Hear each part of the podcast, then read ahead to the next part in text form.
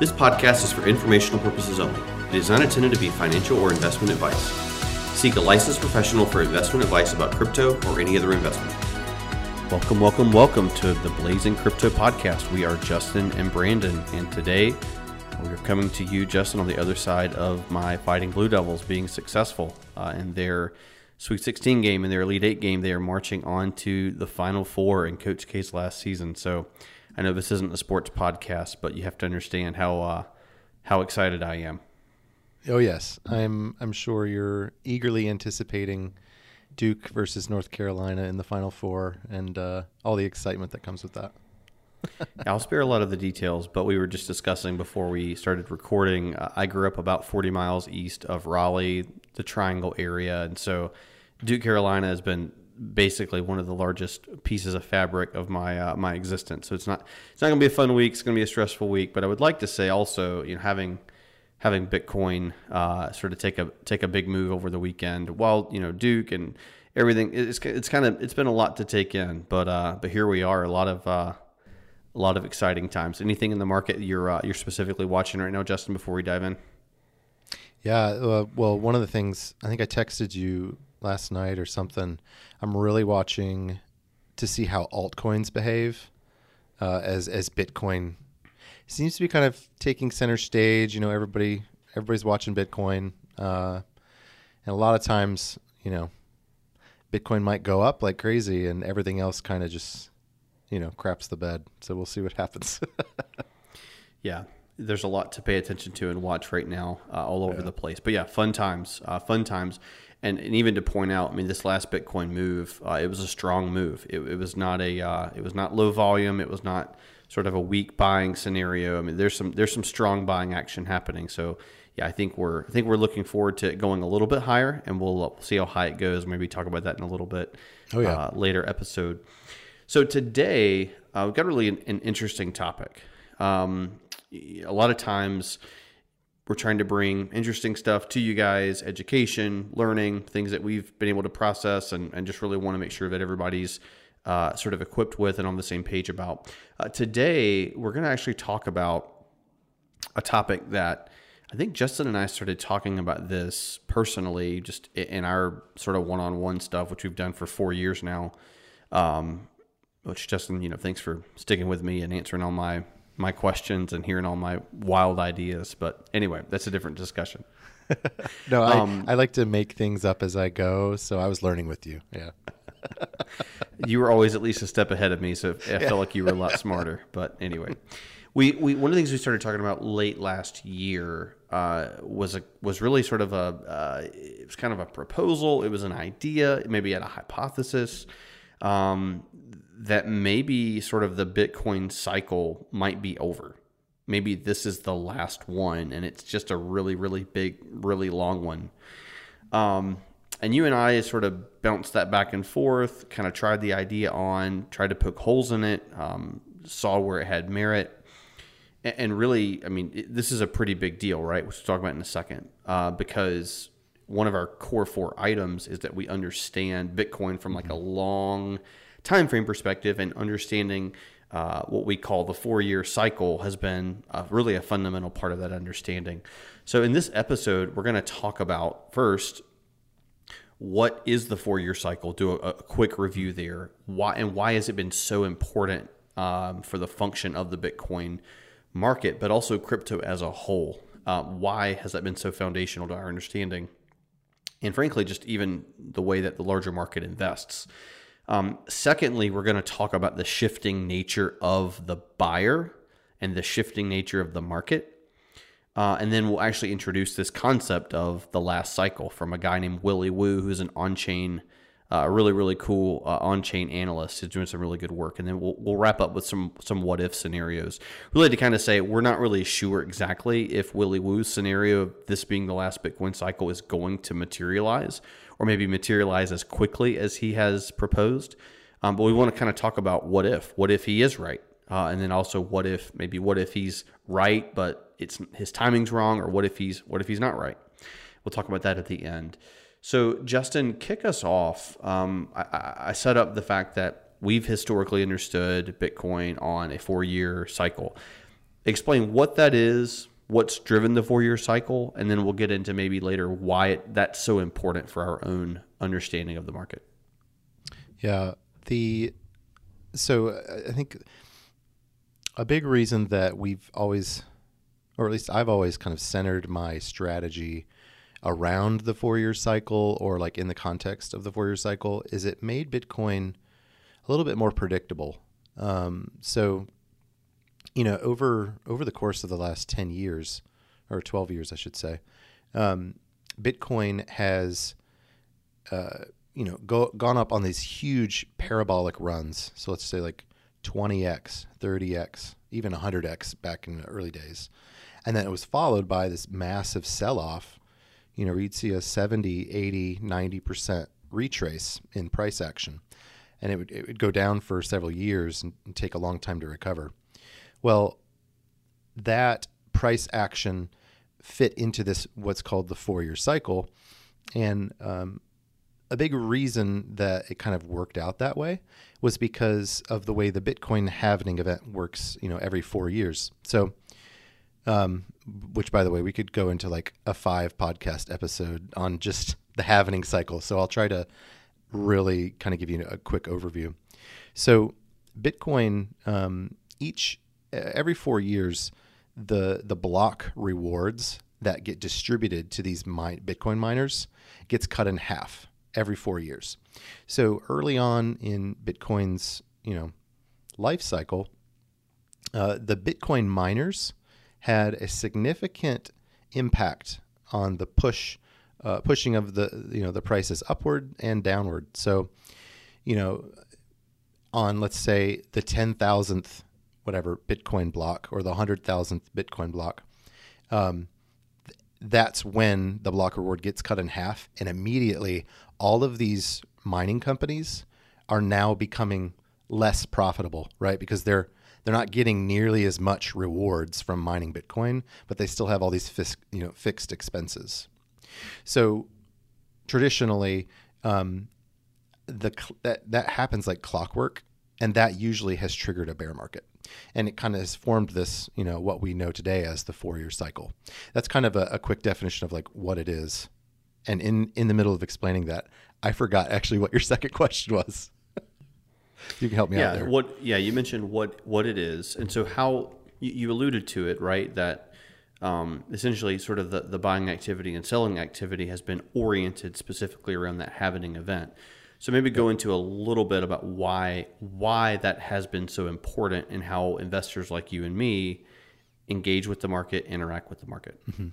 Yeah. So I think the big thing for me is know, knowing how the market operates and knowing that, okay, these miners, these mining companies, they're going to start selling off their Bitcoin in order to pay for these fixed costs that they have, um, or storing it up. You know, when when times are more profitable, the I, I basically I want to sell my Bitcoin before the miners do. Right? I want to be able to anticipate that, um, and basically sell off my assets before the miners get the opportunity to do that because when they do right it sends it sends the price just plummeting downwards um, so for me it's more about like i don't know it's almost like a game right? Like like okay who's going to sell first? Um, and obviously you know as a as a retail trader or investor on my angle i'm going to want to buy again. Um, but there's you know there's traditionally been a 70 to 80, 90% pullback, and it gives you a really good buying window to be able to accumulate a lot more Bitcoin um, after you've sold something that's gone up, you know, 20 or 30x. Exactly. So when we talk about this historically, we mean from the beginning of Bitcoin, um, 2009, 2010, I believe, Justin, and then you know you, you, look at cycles. Obviously, some really, really, really, really tiny cycles early on. The main ones we're talking about, you know, the one in 2014, uh, the one in 2017, um, which again have a lot of um, predictability, shared characteristics, yep. this blow off top, uh, significant sharp fall off, like Justin said, 80, 85, 90, 95% retracement. So, just to put some numbers on it, uh, in 2017, uh, to refresh everybody's memory, 19,800, depending on what exchange, is the high, and we get all the way down to, I believe, somewhere around 3,200 um, is, is the is the low. So you know that's a you know basically uh, we're in the, the the mid to upper 80s in terms of the percent of retracement, and so it's like yeah, I mean if you could overlay taking profit in the top 15% of the move upward and buy in the bottom 15 or 20% of the move downward, I mean you're talking about you're talking about a massive a massive ability to stack uh, Bitcoin and then sort of uh, other assets uh, kind of by you know by extension. Uh, and so, it, again, it makes sense, right? By the time everybody realizes something is predictable, what happens? It becomes less predictable because now you have people sort of counter trading what the public is sort of expecting to do. Yeah. I will say this uh, just as like a kind of a sticky note uh, on this conversation. You know, my my personal, and we're getting into the realm of speculation here. So my personal belief is that the shape of the cycle is going to continue, even if, and Justin, we've talked about this a lot, even if the the four dynamic of the four year cycle is over, and, and I believe it probably it probably is. Um, and again, a lot of that will remain to be to be seen. Let let's shift now to talking about this conversation of of the buyer, the Bitcoin buyer changing. So, to review two things that really tipped us off that something was different. You know, in May, we had a, a, a run up that, that, from a timing, from a four year timing standpoint, in May of 2021, and Justin, you said this Bitcoin's just going too hot, too fast.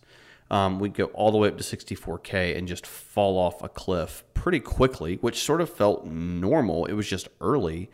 And we'd go all the way down below 30K. And we basically, in June and July, spend call it eight weeks, you know, below $36,000. Again, give or take a few thousand bucks.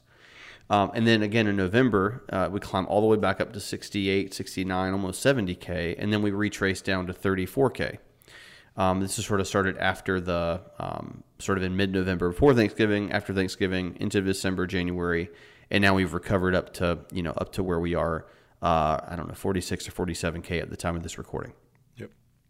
So how Justin, how you know that was different than what 2017 and 2018 had in store because essentially if if if 2021 would have repeated 2017 where does bitcoin go back down to? Again if you were just to overlay the historicals off of you know six, let's just say off of 70k take the bigger number where would oh. we have expected to see bitcoin fall to? Yeah 15 I mean, 18k like a 73% decrease, which would be like right around, yeah, right around like the 17 to 20K range. Yeah. Basically retesting the all time high of yeah. 2017 of, you know, 18, 19K.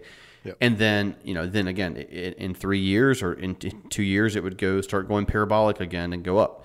Yeah. But that, that hasn't happened. Um, and we're, again, there's multiple signals that, that things are changing. It doesn't mean right. things changed overnight in, in like a flip a switch binary way, but things are changing. My my take on that is you know, it's a scenario where if you change who the primary buyer of Bitcoin is and who the primary seller is as well, you you yeah. change the market, right? So Justin, tell us who who some of these new buyers are and uh, from your perspective, why that has fundamentally changed what we're seeing in terms of market price action, et cetera. Yeah. So the there's two types of buyers that that are kind of like I'll say new on the stage, like within the last several years. Um, countries, or I think I sh- I think technically I have to say country singular still, uh, but that'll change eventually, I think. But countries are buying and companies, and obviously you have you also have more like um, billionaires and hedge funds and stuff like that as well, um, both buying and selling. But the main thing there is, you know, companies like Tesla, MicroStrategy, Mass Mutual, like these companies are buying billions of dollars of Bitcoin at a time, and they're they're not a mining company. Like they don't, they're not going to lose profitability at some four year mark, right? Like when the Bitcoin halving happens, all of their Bitcoin that they've accumulated isn't um, you know they don't they don't have that impact that they have from the four year cycle like the miners have. So not only are they you know they're different they're companies and and um, and countries, but they have different reasons that they're buying Bitcoin as well, right? They're not a mining company that's just trying to, you know, mine it for the profitability of, of mining Bitcoin.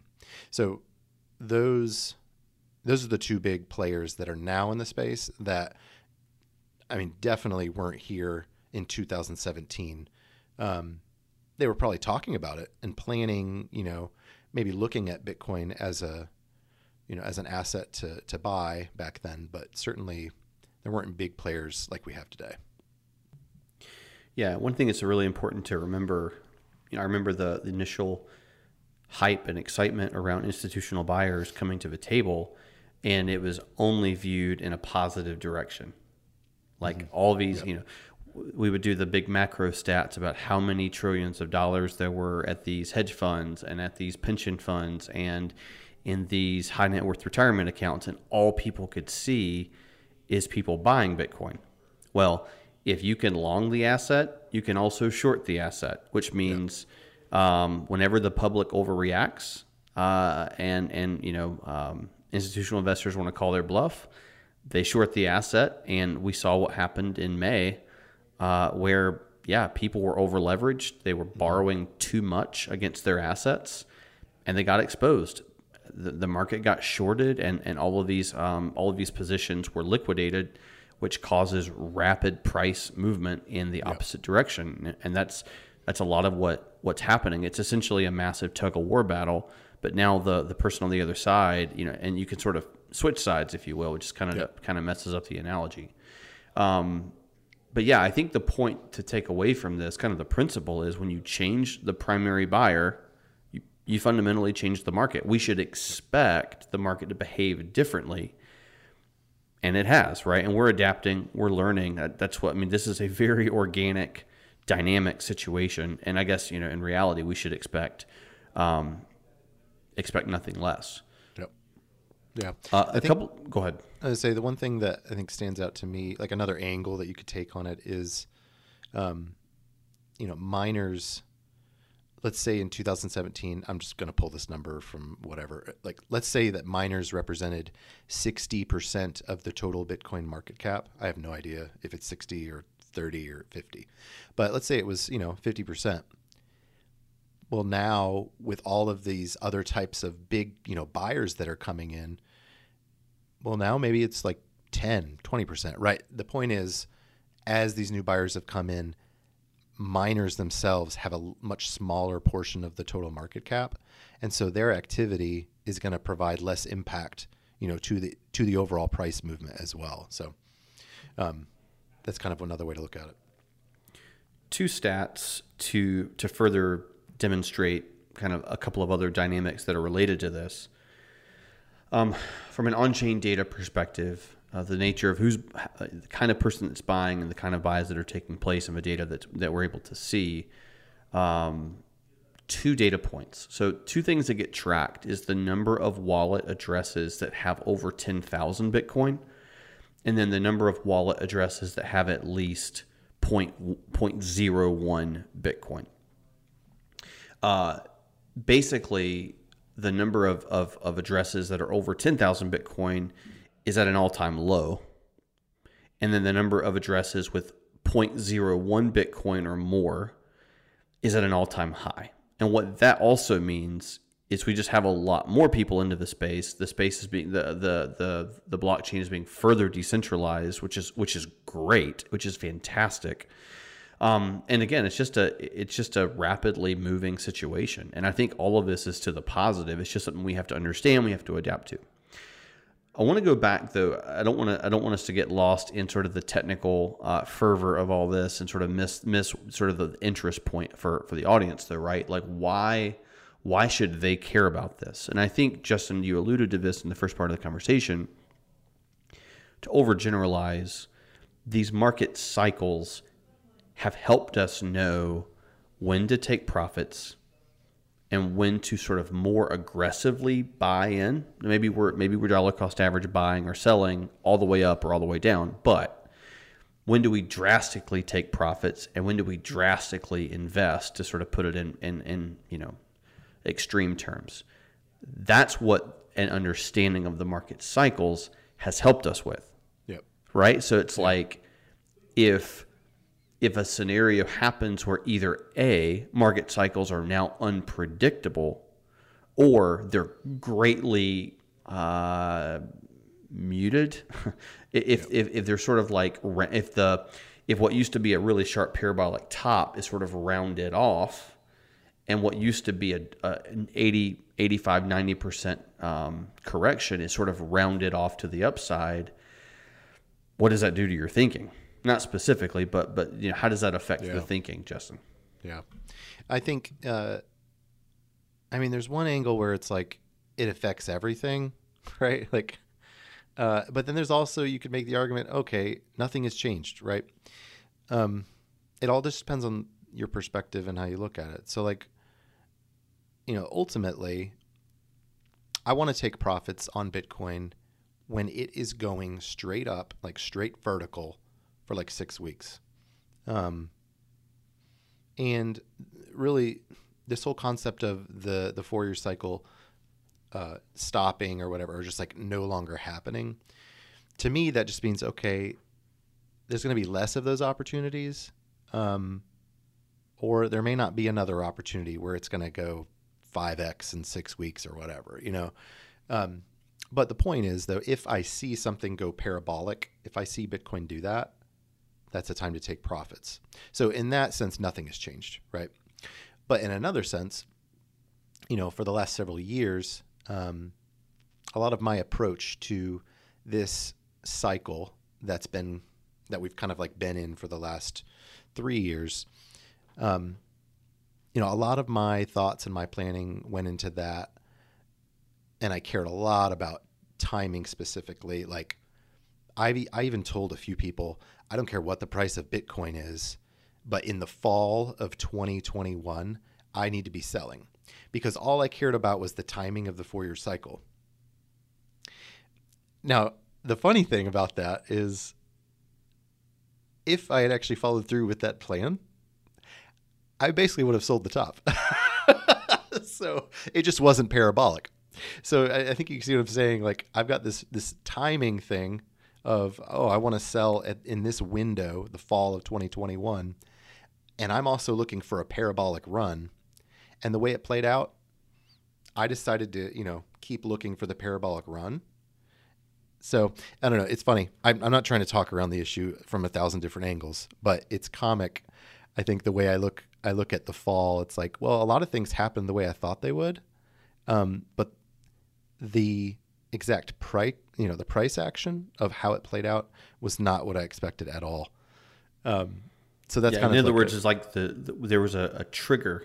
There was a trigger which would have, you know, started our thinking around selling, taking profits, moving out of the market temporarily, and the trigger never happened. Yeah, and so, so and the funny thing was there. I remember in like December being and talking to you and be like, uh, well, crap. Uh, what do we do?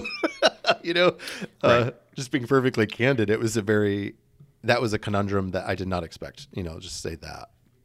Yeah, to repeat one thing there is basically to say again, we got we got a kind of market shape that we expected that we're used to, but we did not get um, again the sharp the sharpness of the move up and the sharpness of a move down. Yeah which again is a very it, it, this is a this is the first time that's happened.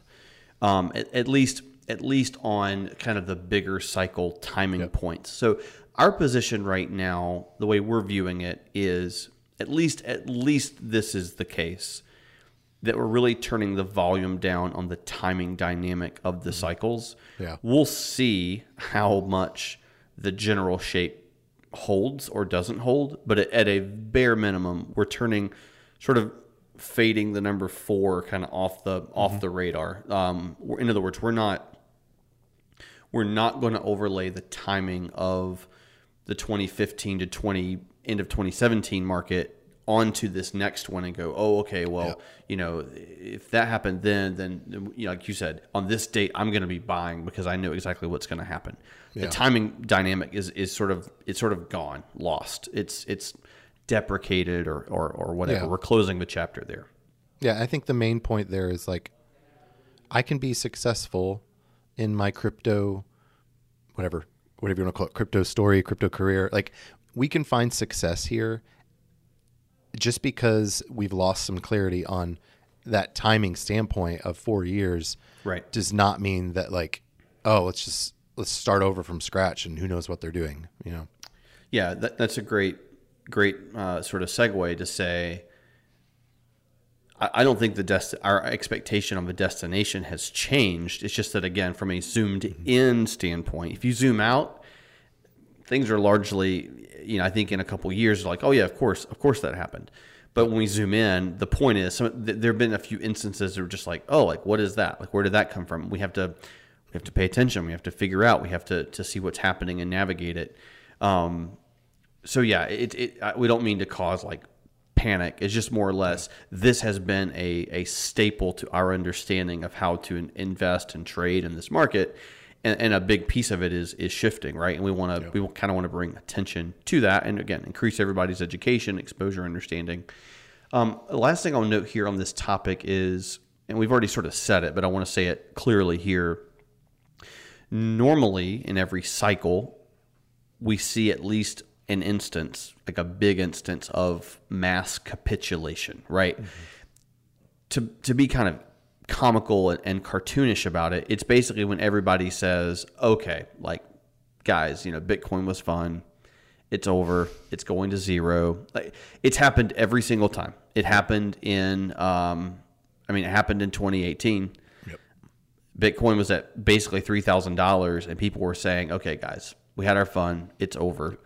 Now we weren't in that crowd, but it happens every time. And the point is, we have not seen any kind of mass capitulation. I think the lowest or the, the biggest corrections we got in in May, May June was 54, 55 percent, and then give me a percentage or two uh, leash on that, and then roughly fifty percent from the 69 in November down to 34. So we've seen in the 50s, and normally it's 70, 80, 90.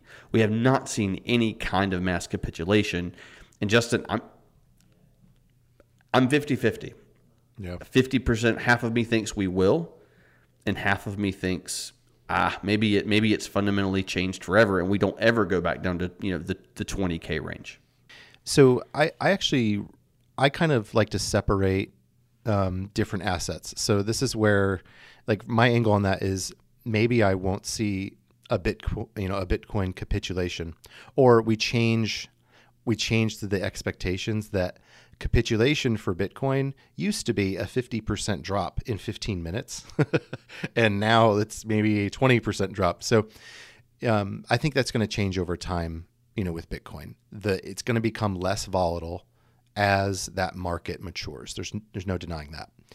But you know we're still going to see I, I still think we're going to see capitulation on ethereum more more so than we'll see it on bitcoin and as you get into some of these smaller asset you know assets like solana um, other other altcoins you're going to see capitulation events i think a lot more clearly and it just might be timed with a you know a, an ugly move from Bitcoin that isn't nearly as ugly as what we're used to, right? And I think that can be mirrored on the upside as well.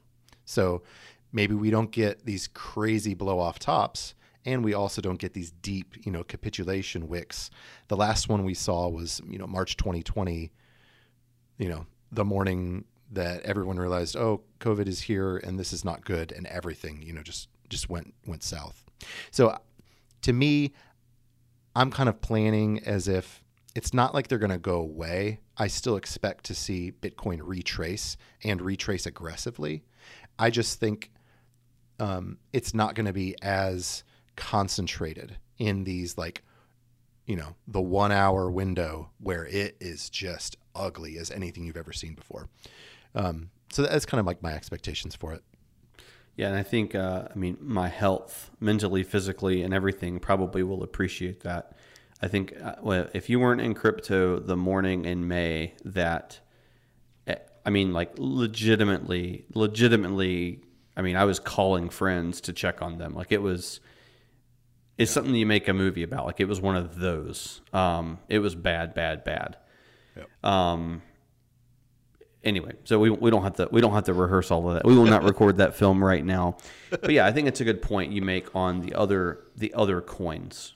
This we will devote an entire episode to what I'm about to say um, right now. It's just the all the all of our thoughts and planning hasn't solidified and, and cemented yet. But um, I guess a little bit of a teaser. This is where my, my mind is going, but all these thoughts have not finalized yet. Justin, we've talked before about at, at, what point does Bitcoin, I think we've talked about it with Bitcoin and Ethereum, but at what point do they kind of decouple? Where, where they kind of take their own path and they do what they're going to do. And, and, it's not really because of and, and in correlation to the other one. They're both going up, but not, not really there's really no rhyme or reason to their their correlation together, and historically there always has been. And I, I think that as you talk about sort of the rest of the crypto market, we're going to enter a stage right where Bitcoin is going to be treated more like other asset classes, like like land and real estate, metals, commodities, equities, and, and right now we talk about crypto and we sort of we, we loop bitcoin ethereum and everything in everything in the space as we just call it crypto. Yeah. But in re- in reality things are becoming more and more different. Even though they're all blockchain right they're all cryptocurrency. But the point is we should we're going to start to see them behave more and more differently and maybe not be as tightly correlated together. And I think that's what you're trying to tee up. Yeah. I promise you we will do a podcast on that in the next couple months. Uh, it's something I'm really, really interested in. Um, it's just sort of too new and fresh right now. I, I, we haven't we haven't figured out exactly um, how to how to figure that out and and can communicate it yet. But but yeah, I think it's a good point. So like yeah, with Solana, I mean we've been talking about whether we see a forty to sixty dollar Solana still in this cycle and I think it's very, very possible. I'm not going to bet on it, but I think it's very possible we do. And pick your favorite small cap, you know, small market cap alt. Yeah, you should get probably get another really good buying window. Uh, anything le- uh, there left to say, Justin? No, I, I, um, you, you kind of like caught me before. I want to. I, I really want to have that podcast you talk, you talked about, and we will not have it here on the spot. But uh, let's just say, like, I love talking about macro, you know, like use case and and Bitcoin and alts and kind of that decoupling process is going to be it's going to be fun. That's for sure. For sure. And one thing I'll say is we've I got to make this comment here. We've you know, Justin and I put our, our names on timing and price predictions, and obviously that range of outcomes just didn't happen, right? At the same time, one thing I was listening to a an econ, economist talk and, and, a finance person and whatever, and the point is, you know, trying to put dates on macro shifts is is really foolish. Um, the point is, I mean, if you get a macro trend right in like a two or three year window, I mean, you absolutely kill it. If you get macro right in a five to ten year window, usually you do well and that's kind of the point, right? We don't yeah. need to to trace this down to a date and a time, and even a week or a month or even a year. We want to know where things are trending, and that's kind of why we're why we're doing all this. Yeah. I don't know where that comment fits in. I just felt the need to say that, um, and that's kind of our thought. We want to get the big ideas right, and just sort of not shoot ourselves in the foot on the small stuff. Yep. So, all right. So I want to transition really quickly to talk about. Um, I mentioned Willy Woo, this concept of he calls it the last cycle. Uh, and he, I will say, he has kind of been the front runner on this idea. Others have proposed it as well, but I want to give him credit. Um, we're going to link, if you're interested in this topic, if you're not, I'll save you some time. Um, but if you're interested in this topic, uh, we'll include a link in the show notes to a podcast that three on chain analysts uh, covered. It's two hours long. Uh, so if you've got a drive, you know, 100, 150, 200 mile drive ahead of you somewhere, and you can stomach it, it's it's interesting. Um, and The first half of it is very technical. The last half of it is very interesting, but you kind of have to put in the first hour to get the value out of the second hour. Um, but Willy Woo is on it. There is a, a guy named Plan B. We don't know his real name. Uh, you know, the fun of Web three, and then uh, there's a 19 year old college student at East Carolina University in Greenville, North Carolina, called Will Clemente, and they basically talk about this for about two hours. So I'm gonna I'm gonna read one of Willy Woo's tweets uh, verbatim. This is his view in a nutshell. He unpacks it a lot more on that podcast, which we'll link for you in the in the show notes. So he says the last cycle. What will be this bull cycle top? In my opinion, there is no top. In the past, and sort of asterisk, there's been a predictable walk, a predictable cycle of demand and supply that's been governed by the four year halvening event, which is exactly what Justin and I just sort of r- rolled out to you. He says, but now, so contrasted with this predictable walk, he says there's an unpredictable walk of supply and demand from a much more complex ecosystem read people buying, selling, trading the market, which we just talked about, until we hit a point of saturation, which basically is all the bitcoins out there. It's all been mined. Uh, it's sort of uh, you know about as high as it's going to go roughly. We're not going to see you know five x, ten x moves. Uh, and we'll see where that is. I'm not sure. We're not going to talk about price predictions on the final Bitcoin top today. I don't have the stomach for that.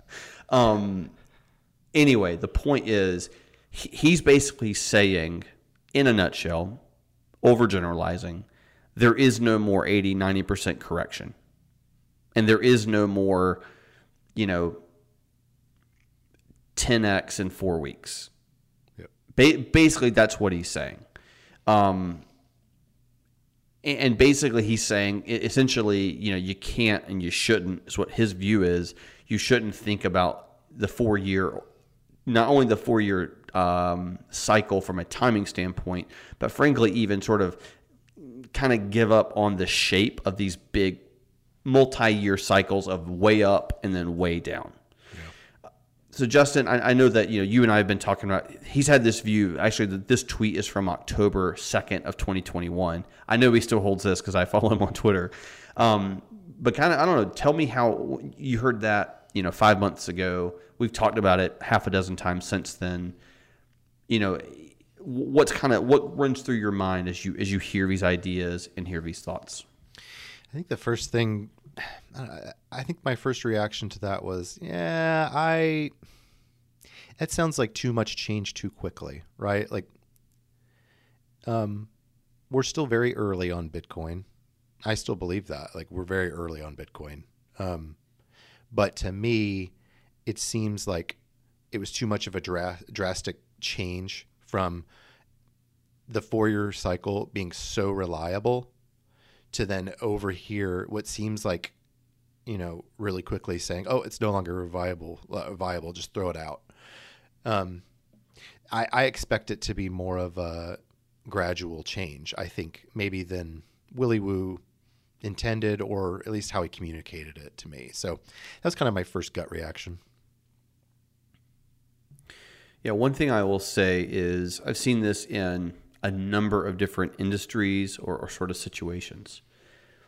Oftentimes, people that are really good strategists are oftentimes not the best at actually knowing from a timing standpoint of when to use that information. Yeah. Oftentimes, macroeconomists are not are they're terrible traders. They have the best information in the world, and they couldn't they couldn't trade themselves out of a paper bag, and that's a terrible way to use that analogy, but you know what I mean. I've got a earned PhD in mixed metaphors, and I, I use it at will. So, um, but I think, and I think Justin, I mean, I had the same reaction, right? It's like, oh, okay, this changed all of a sudden, and now this is, you know, forever and ever altered. You know, never go back. I, I sort of have this cringe reaction of, nothing will ever be the same again, right? I just, ah, you know, it, it just doesn't land right. But I think, and Justin, you know, kind of the evolution and sort of trajectory of my own view here, where I, I was probably like, I 80% disagreed with him. I didn't think his, I thought his view would eventually happen. I didn't think it was here yet. Yeah. Where now I'm probably 50 50 or frankly 60 40 in agreement. And I think it's just because of the fact that, you know, I think what he's saying is the eventual circumstance. It just doesn't. It all does not fall into place at one time. So I don't. I don't know exactly what the timing of this will be, but I will say in the last six months we've seen enough evidence that it's at least starting to happen in in, in, in ways that are that are noticeable, in ways that are sort of demonstrable. Yeah.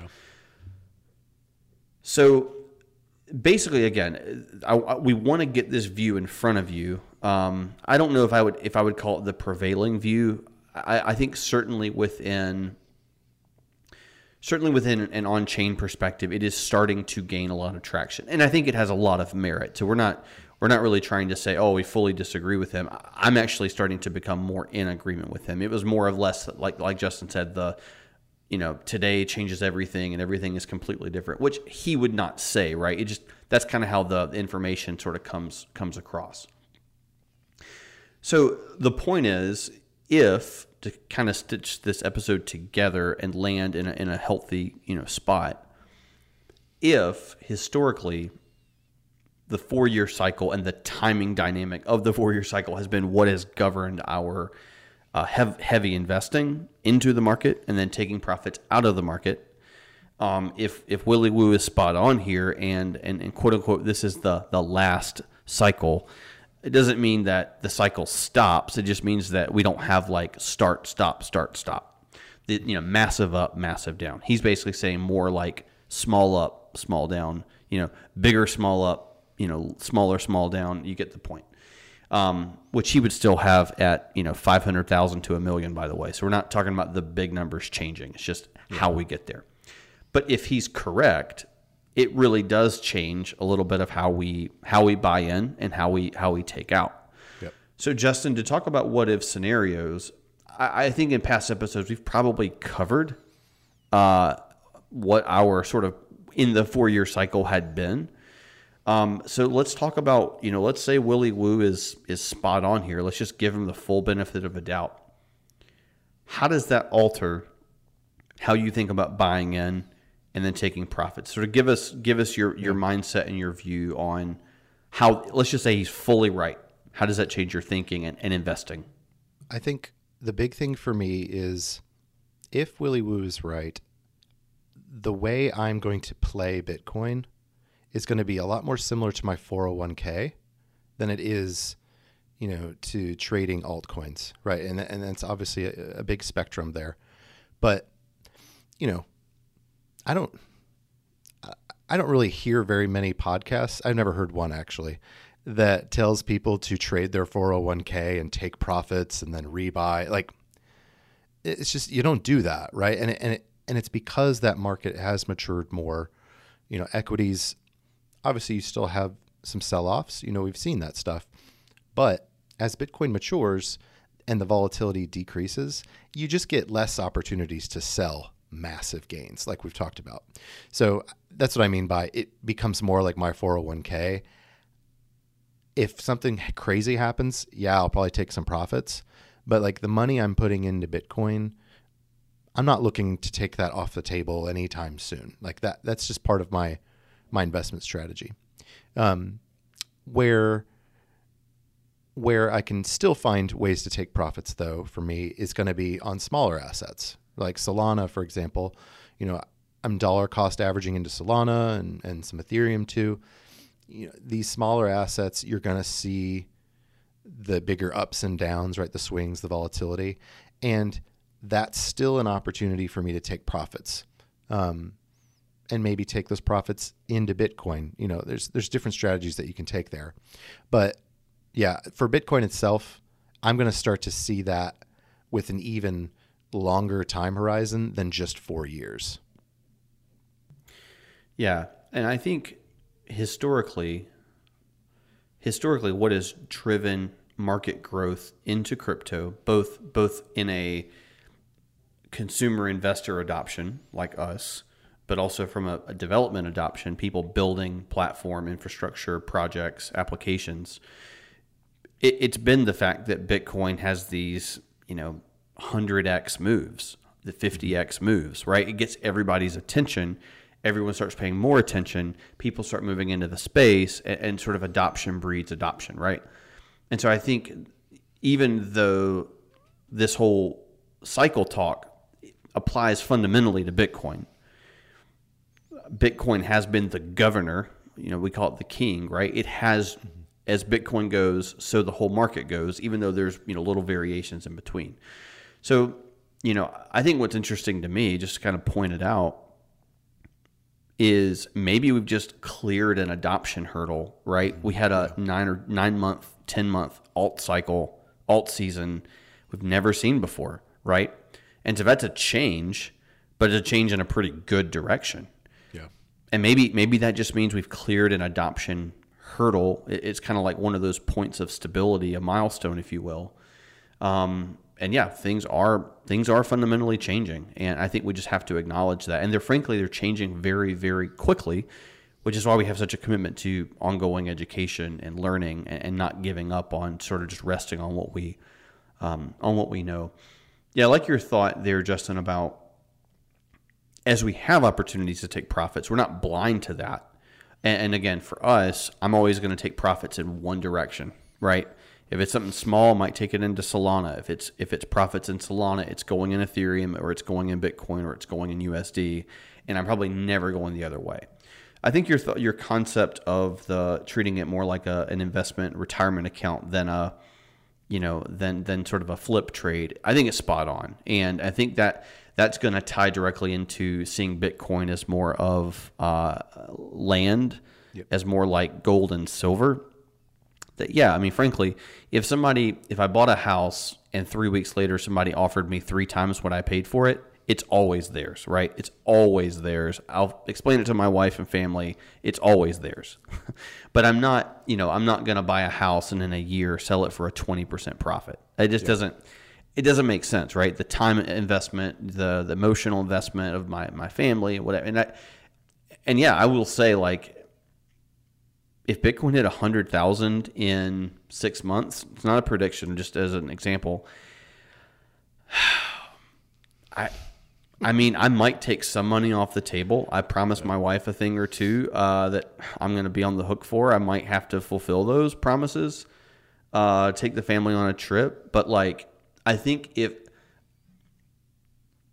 in 2021, I was thinking I may pull everything out of the market, wait for the drop, and completely reinvest.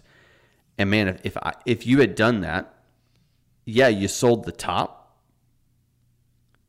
but where, but if you wait, in other words, if you waited all the way until it got to 20k to rebuy, it's at 47 right now. Yeah. You know, and and and the point is, it's almost like more like selling Apple stock, right? If you sold Apple stock and wanted a 30% reduction, you you simply may never get it. Yep. Now, again, we're not saying Bitcoin will never drop 30%. It's dropped 50% twice in the last nine months. But I think I think the principle of the matter is, yeah, you're you're taking a lot of risk if you sell Bitcoin and think I'll buy 70% lower. You're taking a lot of risk. So, Justin, any other thoughts there? I think the point is a lot of our strategy, again, the fact that we're never all in or all out on these moves, the fact that we DCA, it actually set us up really, really well for this to happen, even though, you know, we don't know how to figure out the market, right? It's a, a brand new market. It's 12 years old. Some of it's only five years old. Um, we're learning. Everybody's learning. But the point is, our principles really did hold firm. Yeah. And just have to modify what it means to trade on a longer term time horizon and how Bitcoin affects the other parts of the of the cycle. Justin, any any parting shots for our audience before we uh, close out this episode? Yeah, on the whole, you know, it's really easy. It'd be really easy in our shoes to see this four year cycle topic and be like, oh, something's broken, something's wrong, like this is a problem. Um, and the reality is, this needs to happen for Bitcoin to reach levels of adoption that I want it to, you know, and that, that I'm like, whatever, betting on in the sense of like I'm buying it for, you know, a longer time horizon. So, um, I think there's a positive and a negative way to look at it. And the positive is volatility is decreasing because we've got countries, companies, you know, bigger money coming to the table, and that's a really good thing. Uh, that's a really good thing for the maturation of the whole crypto space, and um, yeah, it's actually it's really exciting. Although it is this, you know, a slightly uh, inconvenient in that I wish we got a, a more clear blow off top last uh, last November. yeah, we just needed one more time, one more time, Bitcoin. But anyway, by the time you figure something out in life, in all of life, by the time you figure it out, it changes. So yep. here we are. Yeah, I think for me, uh, yeah, it's it's just a reality that I mean, in the last, I mean, shoot, in the last three weeks, I've heard three or four, call them industry leaders, people that what they say matters, influencers in in a legitimate way. They've all the people are in the public square on Twitter, in campaign speeches. Um, I mean, people are are are in unsolicited ways making the case, making the use case for Bitcoin, making the use case for crypto. Like yep. we said a couple months ago, uh, blockchain is irreversible. We are like we are not going back. So, yeah, I think for me, even through all the changes and navigating all of the nuances and the differences, I mean, there's really only one path or one direction this path is going, and it's going forward. And that's again our continued. At, a, at the highest level, it's a commitment to blockchain. It is a commitment to Bitcoin. And again, stay tuned for that next episode coming up at some point here about again, kind of starting to view Bitcoin even differently in a really good way um, as not just being part of crypto, but actually being it itself almost like its own asset class or thinking about it along other asset classes. So thank you guys for listening. Thanks for joining today. Uh, we will we'll close it there. A lot more to say. Again, if you want to hear more about this this idea, if you want to hear more about sort of the on-chain perspective about the cycles, uh, we'll link that to our episode in the show notes. Uh, but for Justin, I'm Brandon. Got Duke Carolina coming up on Saturday. So let's get after it, Blue Devils, and uh, we will see you next time. Goodbye, everybody. Go Heels. For more information, check out our website at blazingcrypto.io. Additionally, if you have friends that are new to crypto, share our trailhead videos from our website, which is a great way to get introduced to crypto.